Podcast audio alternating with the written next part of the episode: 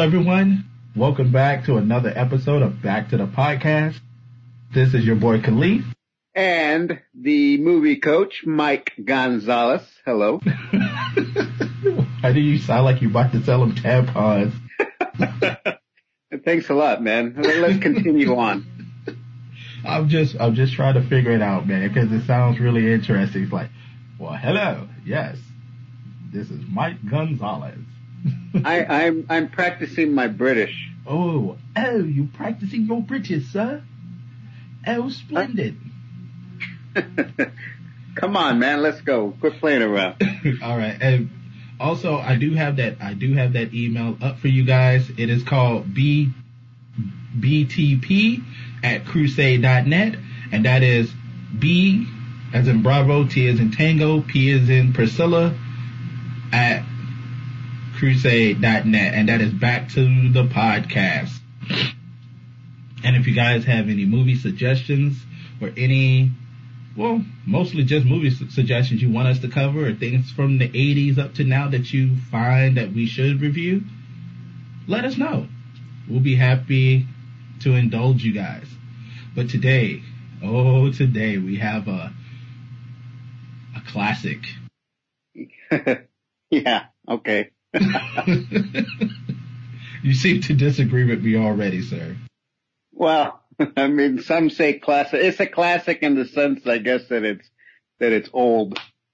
Ah, yes, it's a classic. It's the beginning of a young man's career. The beginning. Beginning of the end. of a young man's career. That young man is the late, great Brandon Lee. He brought to you the hit, uh, such as The Crow, the TV show Kung Fu, The Legend Continues. He also given us this masterpiece of an art, of a martial arts film that we are discussing today, and that is Rapid Fire. Yeah, I, I'm not gonna say that that the man is is legendary, but I will say that that hey, he he had potential and he was cut down in his prime. We'll say that. Can, can we really call that a prime if he's talking to Dolph Lundgren about how big his strudel is? Well, I don't want to say he never had a prime. I mean, he's not Rocky for crying out loud. And he doesn't have a statue in Belgium like the great JCVD. He may have been able to have that if he hadn't been cut down in his prime. Okay. I, I, I, I will let you have that, sir.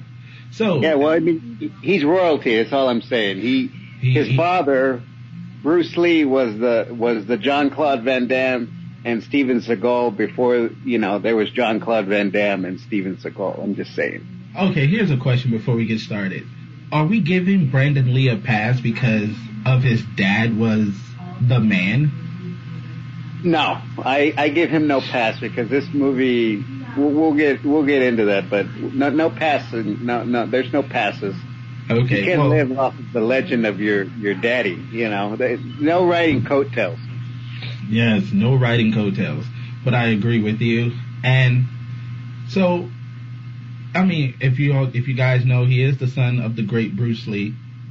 Excuse me. There have been movies, countless movies made in honor of this man. He's worked with many great martial arts legends such as Chuck Norris, um, Bolo Yeung, um, Jackie Chan before a young Jackie Chan. And so he has inspired the world all over.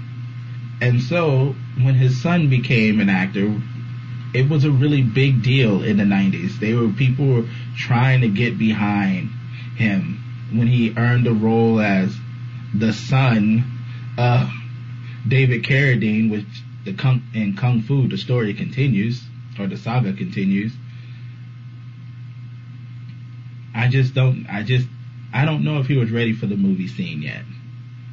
But the director of this film is Dwight H. Little. If that name sounds familiar to you, Dwight H. Little directed movies such as Murder at 1600 with Wesley Snipes, a few episodes of Drop Dead Diva, one episode of Arrow, one episode of Agents of Shield, 22 episodes of Bone, Bones, the forensic sh- crime show, and From Dusk Till Dawn. The writers of this movie, Cindy Cirile, Alan B. McElroy. This movie stars Brandon Lee, Powers Boothe, Nick Mancuso. The budget for this movie at the time was $10 million. Wow. Wow. now here, hold on before you continue that. This is 1992. Okay, let me tell you. Do you know what the budget was for for Double Impact with with John Claude Van Damme? No. What was it, sir? Two million dollars. So think about that while we're reviewing this movie. What? Two million dollars. They must pay Bolo Yeung in Chinese money.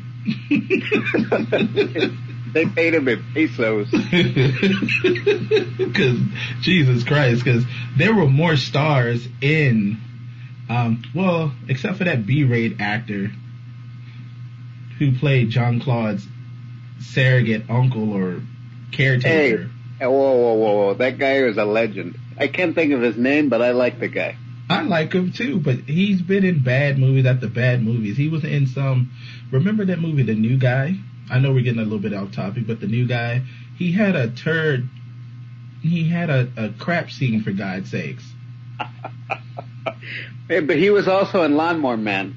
Okay, that is true too. So yeah, so okay, so ten million dollar budget for the guy's second, first starring role second big second movie, and it only grossed fourteen point three million dollars in the U.S. Would we consider that relatively a flop?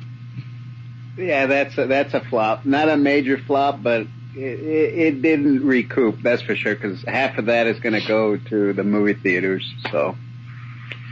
All right. So here's the synopsis of the movie.